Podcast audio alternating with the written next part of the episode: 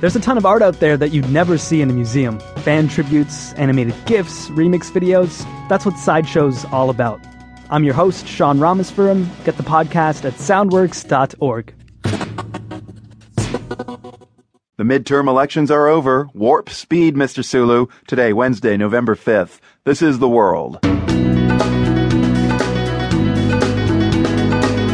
I'm Marco Werman. What does a Republican controlled Congress mean for nuclear talks with Iran? The Republicans have long been much more difficult and demanding when it comes to the terms of a nuclear deal with Iran. Also, the ground rules for drinking tea with Iranians. And up to the moment that that tea goes up to your lips to drink, you have to insist that you don't want tea. Plus, actor George Takei recalls his family's return to L.A. after years in a World War II internment camp. No one would hire us. No one would offer us a place to stay. Our first home was on Skid Row in downtown Los Angeles. From Skid Row to the Starship Enterprise, that's just ahead on the world. Support for PRI's The World comes from TIAA CREF, a financial services company helping to create financial outcomes that matter. Learn more at TIAA.org.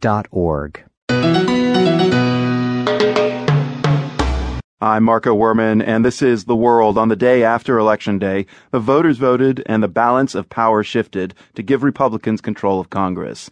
Today, in his first post election press conference, President Obama said he wants to find common ground with Republicans. He also discussed the many issues he now wants to work on, like the ongoing nuclear talks with Iran.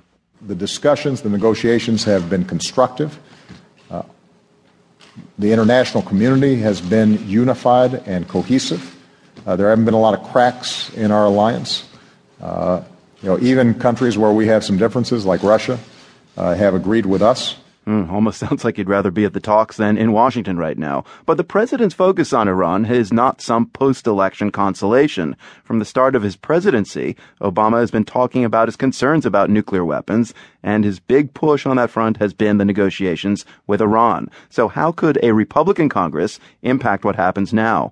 Robin Wright knows all about this. She's with the U.S. Institute of Peace and the Woodrow Wilson Center in Washington. The Republicans have long been much more difficult and demanding when it comes to the terms of a nuclear deal with Iran. They've been skeptical about whether Iran will meet terms ensuring that it is not capable of converting a peaceful energy program into a, the world's deadliest weapon. And so the Obama administration will face a much tougher audience. But the calculation may be that if they can get a deal on November 24th or soon thereafter, that they can work with the current Congress.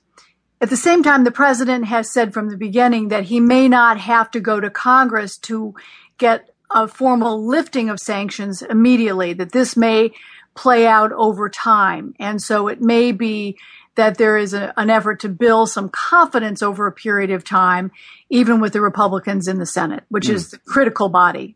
So, what support or votes from Congress will Obama actually need to cement a, a deal with Iran should, should that time come? Or can a deal with Iran be struck without Congress? Uh, Short term, a deal can be struck without Congress, but clearly you're going to get a lot of feedback from those who are newly elected, those who will be skeptical. And so it will be harder to sell a deal just generally, I think, to the American public now that uh, you have Republicans in control of both houses of Congress.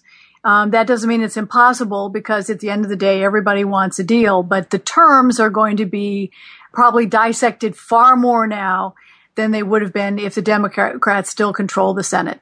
Why should trust in Iran be so starkly different between Democrats and, Republic- and Republicans? Can you just lay that out for us? Well, Obama had obviously more leverage in the, over the Senate with, when the Democrats had control, and he might be able to twist arms even among those who are skeptical themselves. Skeptical the, Democrats, you mean? Skeptical Democrats, but it's clear that the, Republicans have uh, played harder ball. And, you know, this is a polarized city over politics. It sometimes doesn't matter whether the deal is a good deal or not. It's the fact that the opposing party managed to pull it off and people oppose because of politics rather than because of the content of the, or the terms. This would be the single most important foreign policy achievement by President Obama and the most important non-proliferation achievement in probably five